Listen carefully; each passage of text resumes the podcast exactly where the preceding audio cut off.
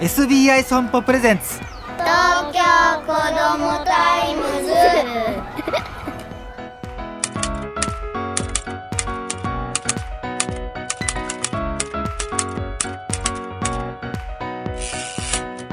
おはようさんさん。東京子どもタイムズ編集長の杉浦太陽です。今週の話題はこちら。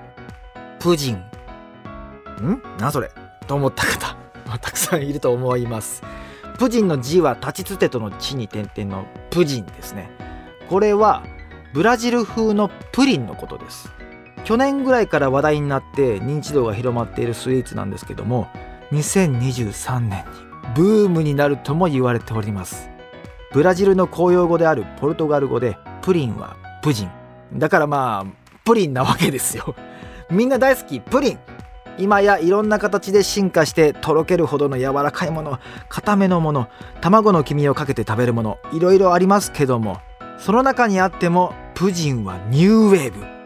というのも砂糖の代わりに練乳コンデンスミルクを使っているんですね。ブラジルのコンデンスミルク消費量は世界一。スイス企業のネスレが進出したことで全土に使用が広まったと言われております。プジンはミルキーで濃厚な甘さで食感はちょっと固め。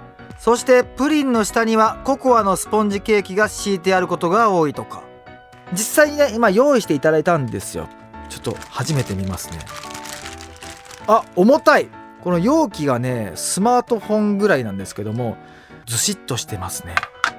で生クリームを乗っけて食べるのかなこれ。別添えにホイップクリームがついてますね。よし。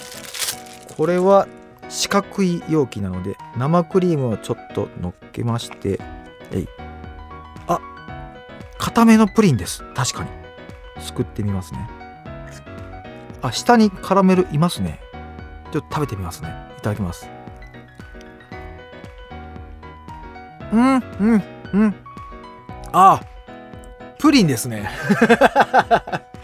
えー、これはあの滑らかというよりかはあ甘い!後から来た。一口目はちょっとザラ粗めなプリンなんですけども食べていった後にコンデンスミルクの練乳のふわって広がる甘さ。あ美味しいかもしれんこれ。